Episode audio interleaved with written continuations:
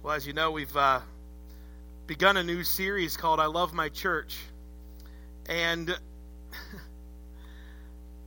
beginning last week, if you've been following along at all with uh, last week's message, we started to talk about uh, some time that we spent reviewing some things and we celebrated some things that have happened in our church and over the last year. And we were not only talking about our church, about some things that are exciting and happening and, and, and, and review and upcoming. Uh, we're talking about the church in general, you know, and, and what is the church, if you remember. What, what's the purpose of the church? And what is the mission of the church? And last week we were reminded that the mission of the church is stated in Scripture in really a, a couple different ways, uh, but they're also related. In fact, we learned last week that it's the mission of the church uh, that it's also a mission of Jesus Christ himself while he was here. Remember last week we said that Jesus himself said uh, that his mission was to seek and save the lost. And that is also the mission of the church. But Jesus also gave us what we call the Great Commission. And after he's resurrected and prepared to go back to heaven, he, he, left us with these disciples, the ones who had led the church and will lead the church in the, in the coming days after he, he ascends. He said to go and make disciples of all the nations. Remember that?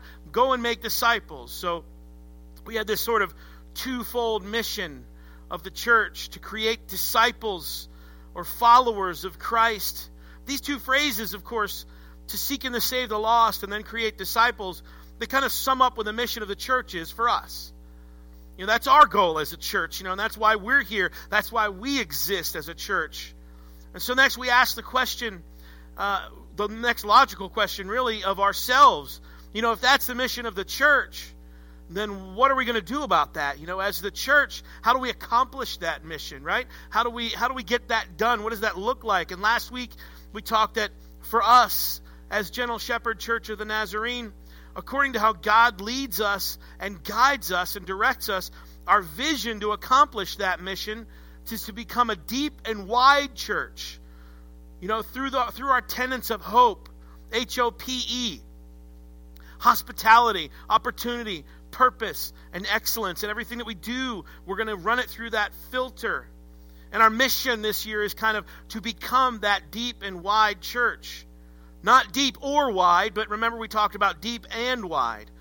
That's to be a church that's passionate about growing deeper in our relationship with Christ but also equally passionate about having a, a wide reach into our community, a community that needs to see the light of Christ, reaching out that, that to people that don't know him, people that people that need to hear the gospel message, sharing the love and hope that's found in Jesus Christ. And last week at the end of the message, I, I challenged you to adopt this approach to your life having a deep and wide life, not just as a church, but actually as individuals, to live out your faith in a deep and wide way.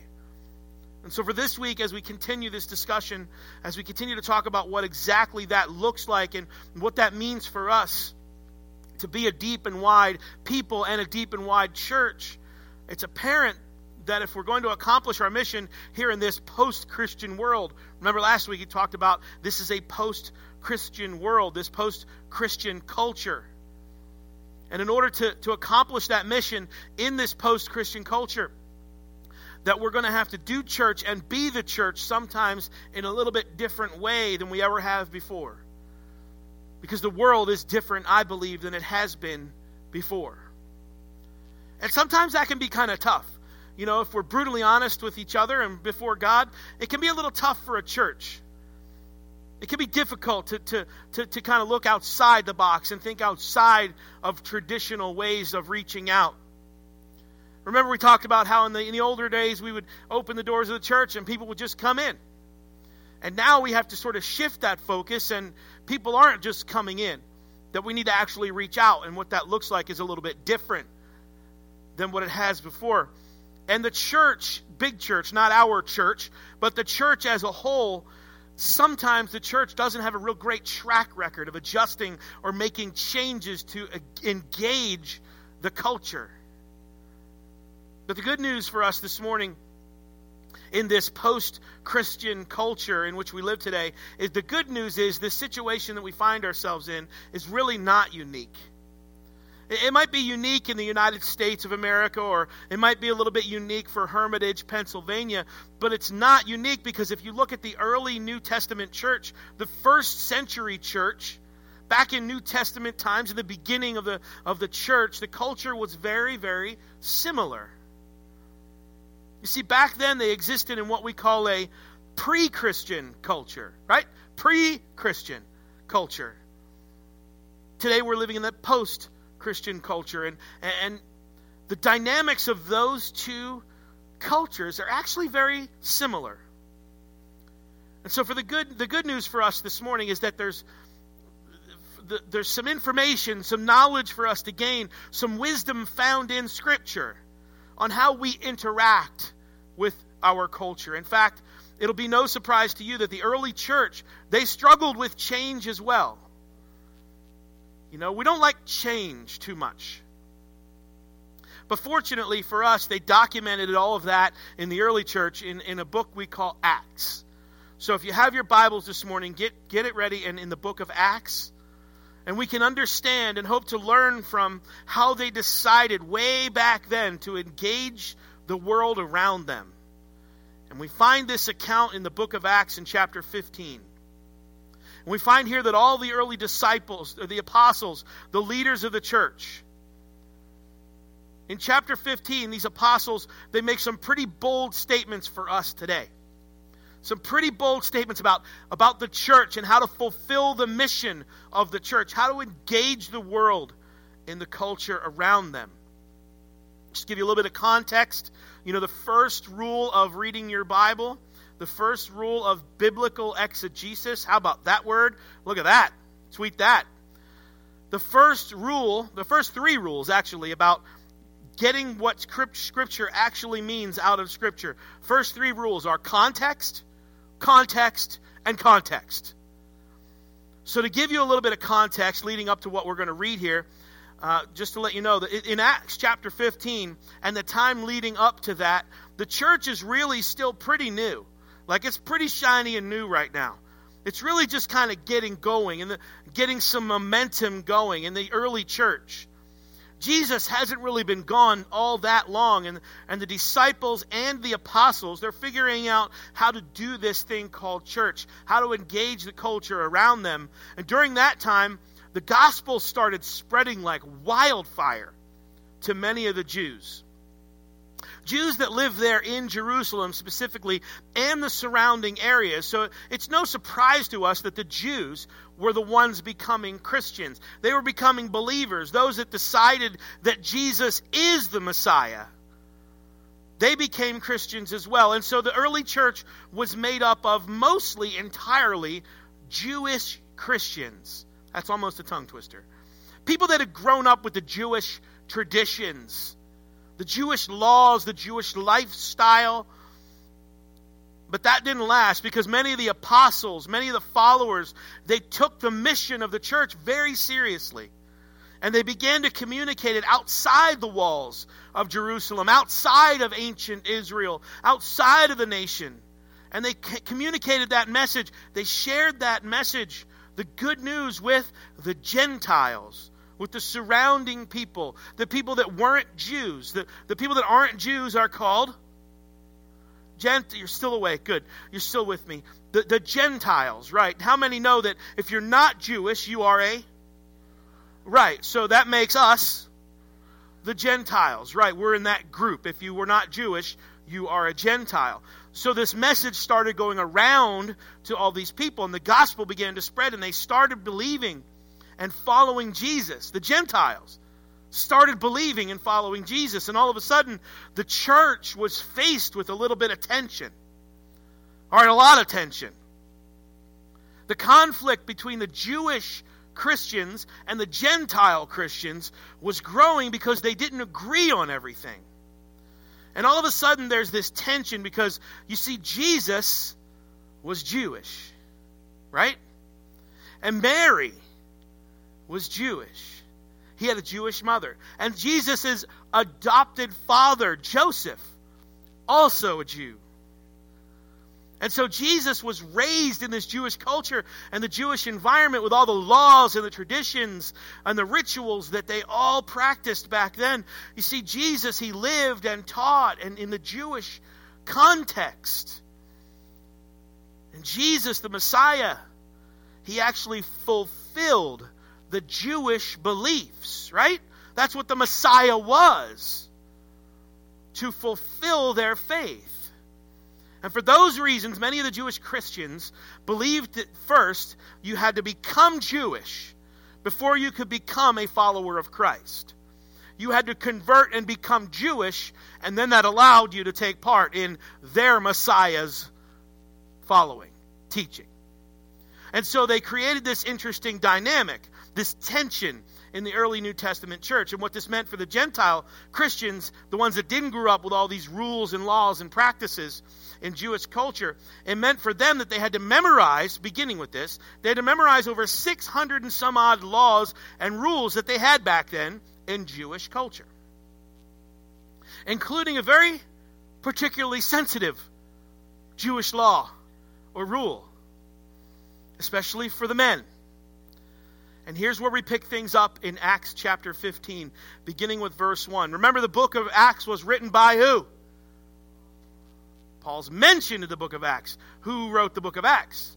Luke wrote the book of Acts. A little Bible study for you this, this morning. So, the same guy, Luke, that wrote the Gospel of Luke, wrote the book of Acts. Luke records these events of the early church. He writes this in verse, verse 1 of chapter 15. Certain people came down from Judea to Antioch and were teaching the believers. Unless you are circumcised according to the custom taught by Moses, you cannot be saved. So there, there are these people traveling around, these Jewish Christians, traveling around throughout the countryside teaching this. That before you could be a follower of Christ, you had to become Jewish. You couldn't experience the saving grace of God. You couldn't experience His salvation unless you're circumcised just like the Jews were. In other words, what they're saying is unless you choose to do the things we do, unless you live life like we live it, unless you, you follow the rules that we follow, unless you do these things first, you cannot become a follower of Christ. Now imagine for a moment what these services might have looked like. This early church might have looked like.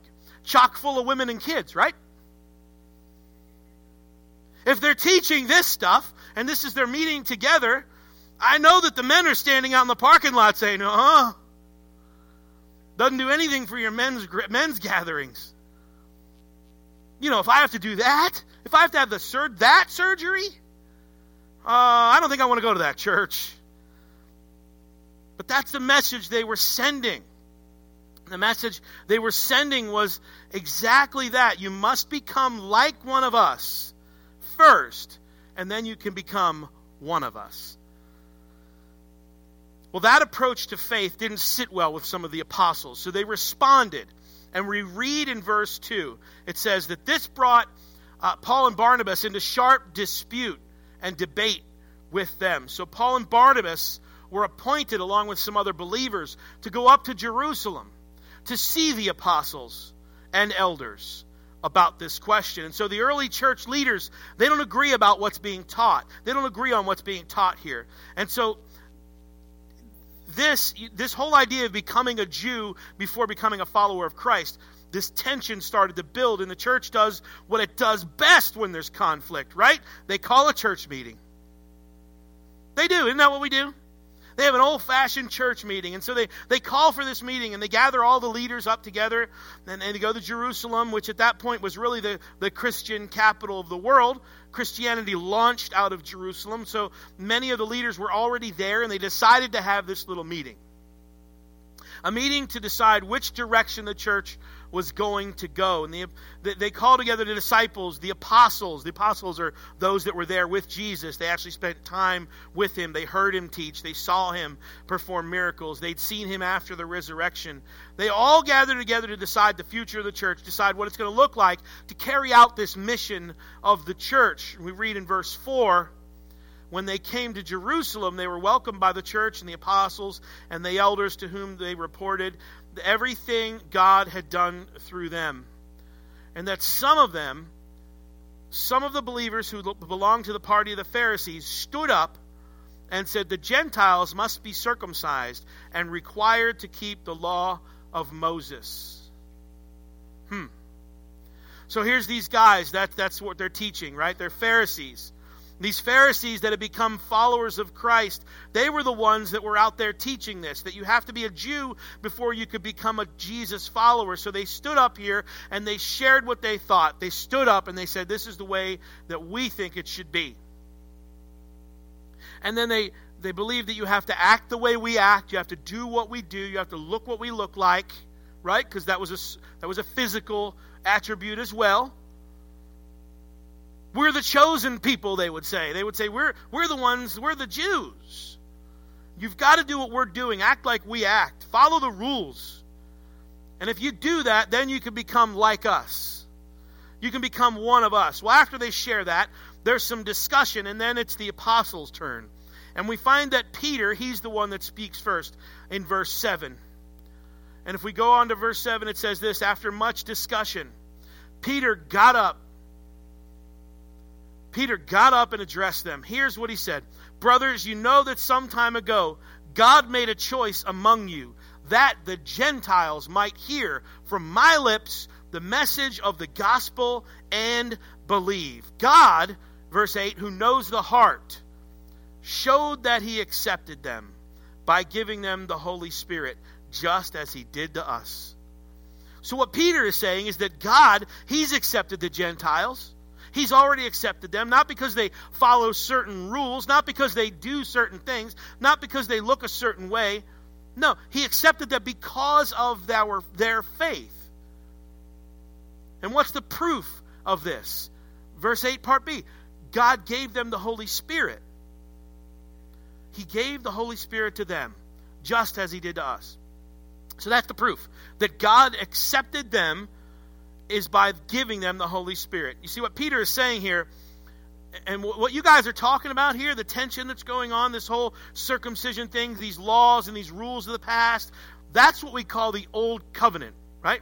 That's the old way that God set up for you to interact with Him. Jesus started something new called the new covenant. And it's a way for us to be in relationship with God post Christ, post Jesus. It's not based on laws, it's not based on rules. In other words, what he's saying is we are now people of the Holy Spirit, not people of the law. But it's important for us to understand that this would have been very, very, very difficult for these Jewish Christians to accept. Because generation after generation, hundreds and hundreds and hundreds of years, they were the gatekeepers of the faith. They had been the gatekeepers. They're the ones that showed the rest of the world what it's like to be in relationship with God. So it's difficult for them. But Peter reminds them don't forget about the mission of the church that Jesus Christ himself gave us. Don't forget that this good news, the gospel, it's for everyone, it's for the Gentiles as well. Don't forget that this whole thing we're starting called the church, Peter would say, the church is for everyone. Verse 9. Okay to read a little scripture here in church this morning? Verse 9, he talking about the God talking about God, he says, he did not discriminate between us and them, for he purified their hearts by faith. Not by rituals, not by laws, not by doing the right things. No, by faith. Verse 10 Now then, why do you try to test God by putting on the necks of the Gentiles a yoke that neither we nor our ancestors have been able to bear? In other words, Peter here, remember a fellow Jew, Peter here is saying, Come on, guys, come on. You know those 600 plus laws and rules that we have? And that we're expected to follow, and if we're honest with each other, we're not even that good at following them. We're not even that good at obeying them. That's why we have this whole sacrificial system for those times when we, when we, mess up, for those times that we don't follow the rules.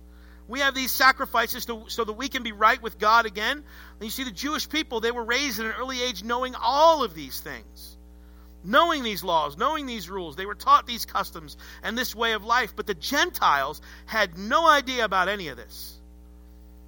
And I started to think about this this part when when when when we're talking about Jews and Gentiles, Gentiles. Fast forward into today. We can talk about people who are raised in the church. You know I love that phrase. You know that's one of my favorite phrases. I was raised in the church. I don't know if you want to, but how many would say, admit this morning to me, don't worry about anybody else? How many would admit that I was raised in the church? How many would say, well, that's me? I was raised in the church. I always went to church. I was drugged to church. I, yeah, I was raised in the church. How many were not? How many would say, you know what? I was not raised in the church. I had no church upbringing. I really didn't go to church. I had no no previous knowledge. How many would say that I was not raised in church? Not, not, not. Yeah, there's some. Never really went to church. So I thought about that. And I thought about the Jews that had all this background, right? They had all this, this is the way you're supposed to be. This is what you're supposed to do. This is how you're supposed to act. And before you can come to Christ, does this sound like a familiar message to those that were raised in the church? Before you can do this stuff, you have to go through A to B to C to D. Oh no no no! But you gotta you gotta hear a message. You gotta get up. You gotta come here. You gotta cry. That's a big one. You have to cry. I mean like ugly cry. And then after you do that, you can stand up, and then you're changed, and then you could be one of us. That's the message that we send to a lot of people. And what I'm saying is the culture in today's society, we can't, if we're going to reach today's society, we can't be using yesterday's practices to reach today's society. The message doesn't change a bit, our methods must change.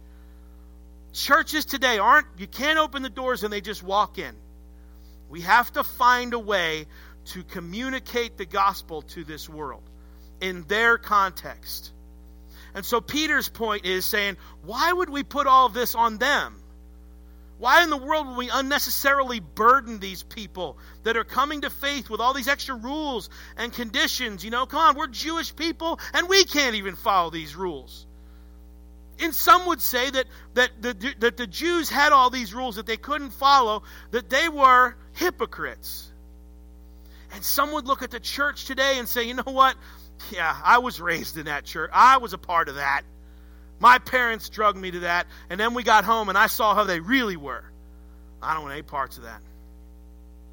And so Peter says, no, no, we believe we don't believe that it's through these laws, through these traditions. We believe it's through the grace of our Lord Jesus Christ that we are saved, just as they are. Say they say, no, we shouldn't make them follow all these traditions that are ours especially because follow the, following these rules isn't how you become a Christian in the first place.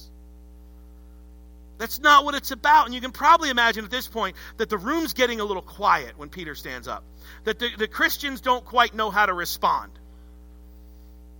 And the text tells us that Paul and Barnabas, they get up and share with the group all the amazing things that God has done in and through the Gentile Christians. But there's one person who hasn't spoken yet. One person that has been silent. One person that was sitting back listening to all this testimony. There was one person listening to all these stories who hasn't said a word. And this one person was the leader of the early church. One whose opinion would carry almost the most weight the one who would ultimately resolve this tension. He resolved this conflict in the early church, the one who had ultimately defined for them and for the church and all throughout history and for us this very, very important dynamic of the church. And it was a guy by the name of James. James was the brother of Jesus, if you can imagine. James is the one who had been there and seen Jesus grow up. James was there and he had his brother, right, Jesus. And I'm sure that he had been subjected to some of his torture, you know, the older brother, right? The one who had known Jesus, and perhaps because of that relationship, perhaps in a way that no one else ever did, James, the same one who didn't come to believe that his brother was the Messiah until after the resurrection. James, it took some convincing I mean, put yourself in James' shoes for just a moment. Uh, uh, would it be, what would it take for you to believe your sibling was the Messiah, was sent from God, was the Savior of the world? Might, might take some convincing. It would take some pretty compelling evidence for you to get to that point. And so, James, when he had seen his brother crucified on the cross, James, he, see, he saw Jesus dead, buried and alive a few days later. It kind of convinced him at that point. That's proof you can't argue with. And, and so it's during this time and at this meeting that James, he decides to speak up. And when he speaks, the entire room is on the edge of their seat, waiting to hear what he says, waiting to hear what he's decided, because he was so respected by this group of Jewish Christians and Gentile Christians. And what, what's he got to say? What is James going to say? And, and a lot of things that James is ready to, ready to give them. It's so important if the church is going to fulfill its mission. It's so important for us if we're going to become a church that's both deep and wide. Here's what James says, beginning in verse 13. When they finished, James spoke up. And here's what James says He says, Brothers, he said, Listen to me.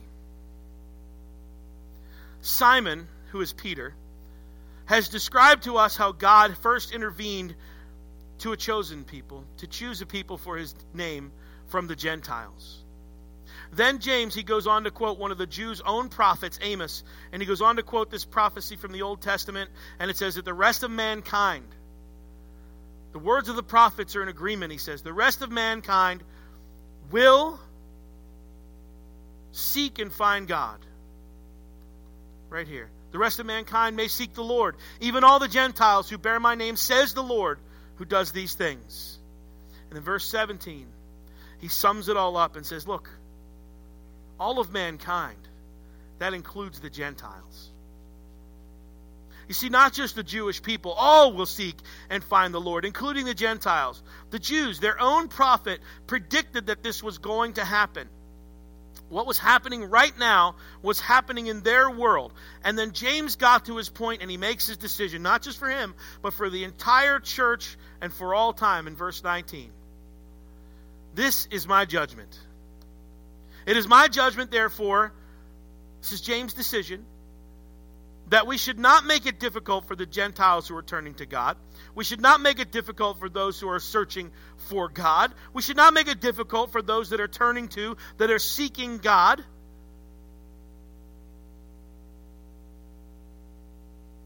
Folks, don't put the unnecessary rules and, and regulations on, on these people, James was saying. And that's what he's saying throughout church and th- throughout history and throughout even, even to us. Don't put that weight on people. And that's the question right here at GSN. It was the question for them, and it's a question for us. Okay, well, how do we do that? How do we do that? How do we how do we how do we see that become a reality? How do we take James's instructions here and, and ha, that have to be reality in our church? What does that mean for us? Well, I believe that means for us that that anything that's a part of our church that's a stumbling block, anything that we would have as a stumbling block that would be in people's way that you know that are turning to God, that are trying to seek him and follow him, anything that is in their way that's viewed as a stumbling block, we should remove it.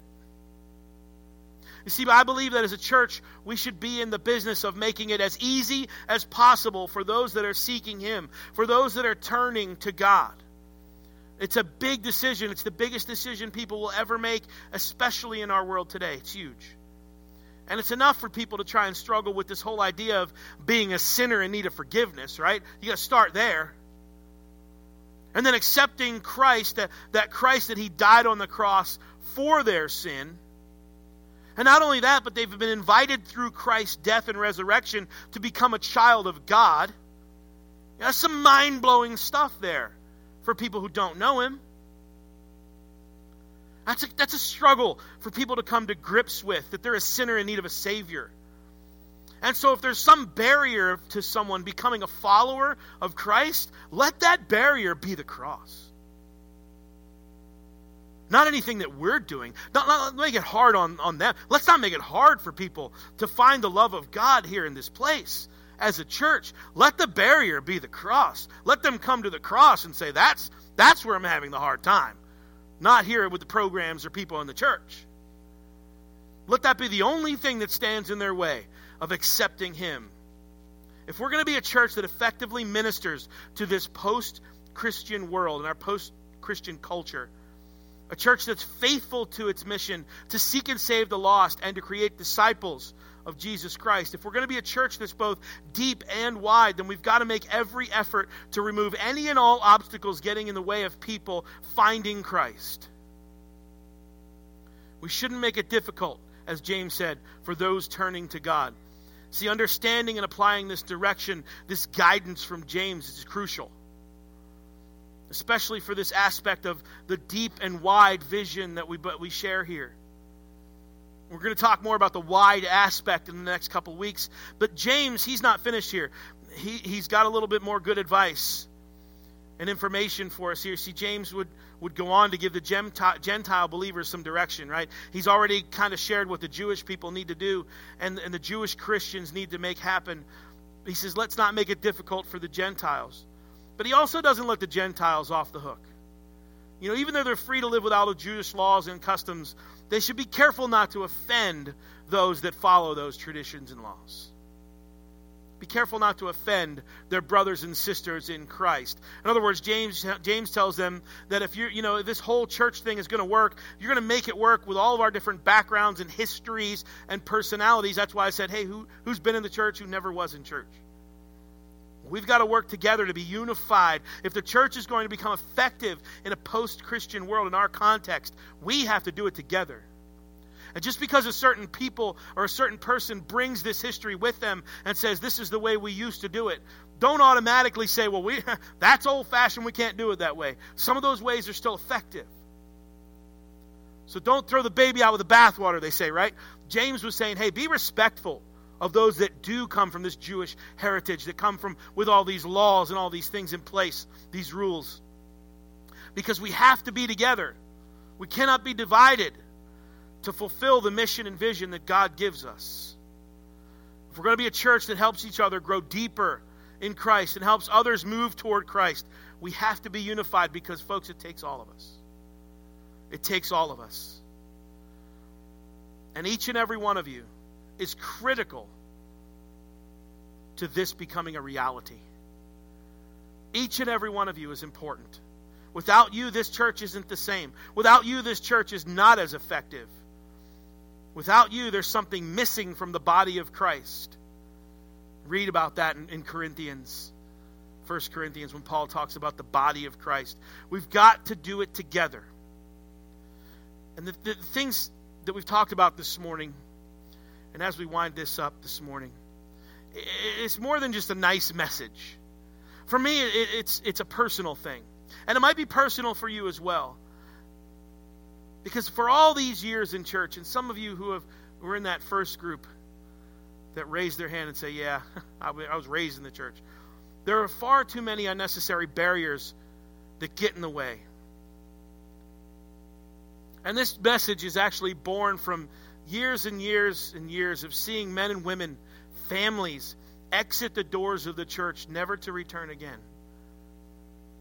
This message is born out of years seeing those that so desperately need the love and grace of Christ not be able to find it in the only place that they ever will the church. Many of you have a similar story. You find people that, that have gotten in the way a relative, a coworker, someone you know that's walked away from church. And folks, when they walk away from church, a lot of times they eventually walk away from their faith. And this is so, so, so important. But the good news is that there is hope. The good news is there is hope in Jesus Christ. So let's be a church where people can find that hope. Let's be a church that removes barriers and obstacles or distractions so that when you invite them in and when they come, they're not going to be distracted by all this other stuff. They can place their full attention on what we really want them to hear, which is the good news of the gospel. So they won't be distracted, so they can hear about hope. They can accept that into their lives. So let's be a church that's on mission a church that's both deep and wide, giving people opportunities to gather together, to hear the gospel, to, to see our lives demonstrating the gospel. Not barriers, not quarreling, not disputes, not, not tension like the early church was having back then. All this tension. People will come in, sense that tension, they're right back out the door. Sit for a little while, people will know the tension. And so, as I was preparing this message, and, and, and I kept having this song come to mind. And this song, it, it, if I could have you guys come up, Jim and Braden. We're going to close with this song. It's called Come As You Are. I was preparing this, and, and maybe it was subliminally in my mind anyway, but then I saw Crowder perform this on Friday night. Let's be a come as you are church. Let's be a church where people can come just as they are, full of sin, full of guilt, full of whatever it is.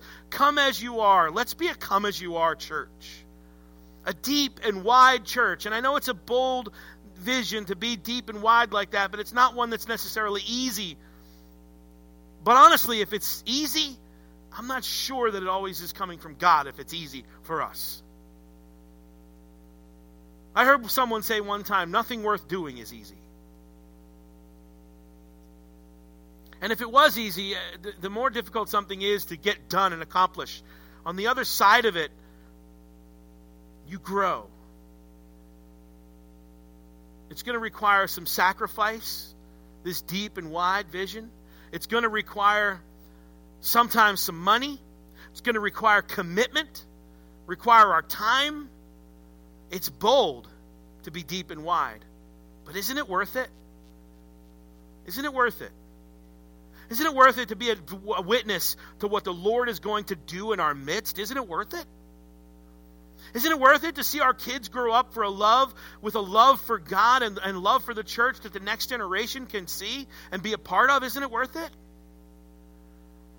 Isn't it worth it if that's what it takes to minister in our post Christian community right here in Hermitage?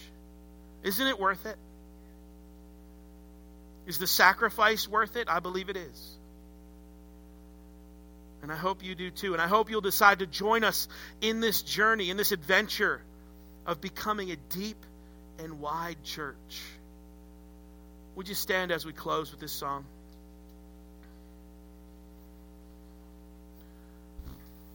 I put the words up last minute. I hope I got them right.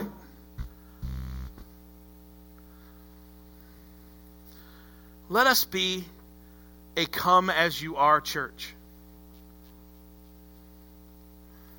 Not all these rules and regulations, and you got to be this way and think like us, and act like us, and look like us, and smell like us, and be like us, and then we can accept you in.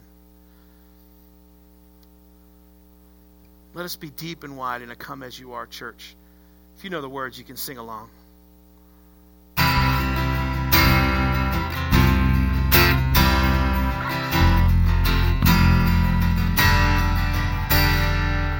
Come out of sadness from wherever you've been.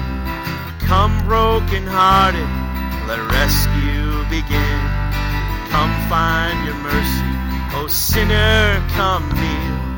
Earth has no sorrow heaven can't heal. Earth has no sorrow that heaven can't heal. So lay down your burden lay down your shame. All who are broken,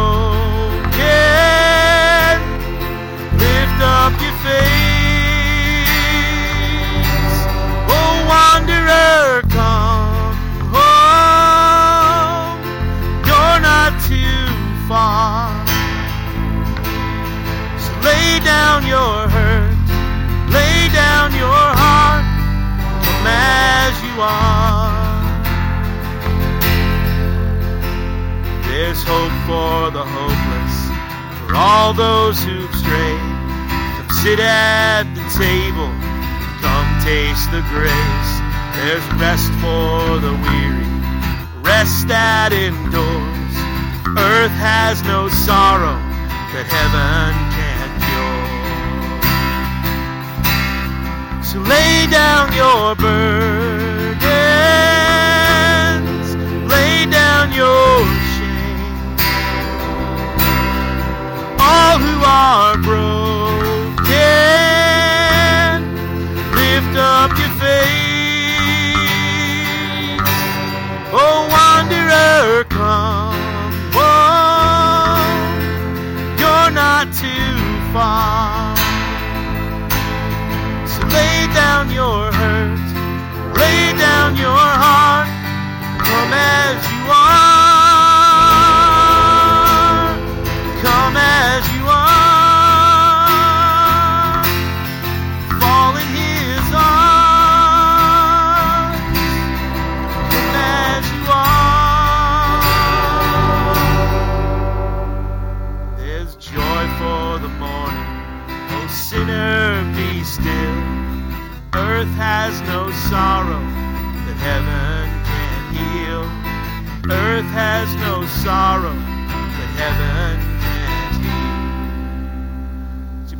heads, Father? As we bow our, our heads collectively in your presence, Father, help us to realize that earth has no sorrow that heaven can't heal.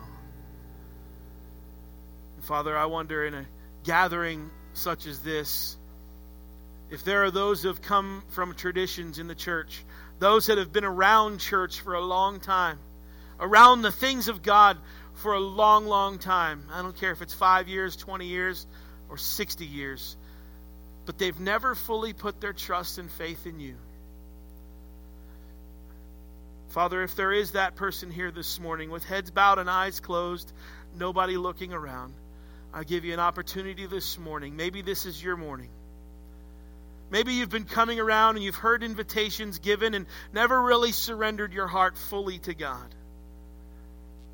I want to pray for you this morning. If that's you, just do me a favor, real quick. I'm not going to wait long. Just slip up your hand and say, Pastor, that's me.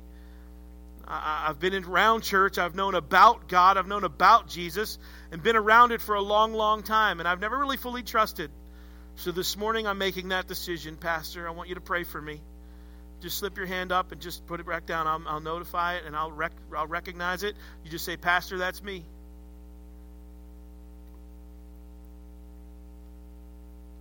God, with humble hearts, wherever we've been, Whatever we've done, Lord, we recognize that your grace and forgiveness is there and available for all. Whether we have deep, deep church roots or whether we're new. Father, whatever the situation, I pray that, Lord, everyone in this room would have solved the relationship between the broken relationship between you and your people, would solve that before they leave this place. Those listening online, Lord, if you would speak to their hearts, Father, they would respond to your calling. Nothing I've said, nothing I've done, nothing we've done up here this morning, God, but it's your Holy Spirit that moves in and out of these roads. It's your Holy Spirit that speaks to hearts of church people and non church people. As we've seen in your word, you reach all people. So, Father, answer our prayer this morning, we pray that we might respond, Lord. And we can lay down our burdens and lay down our shame. So lay down your burdens,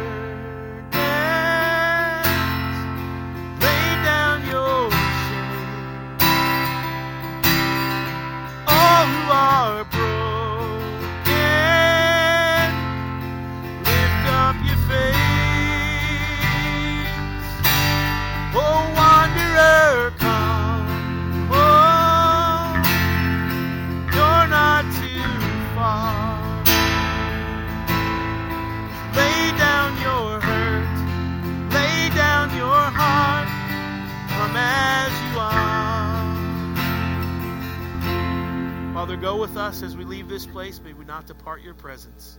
In Jesus' powerful name, amen and amen. God bless you.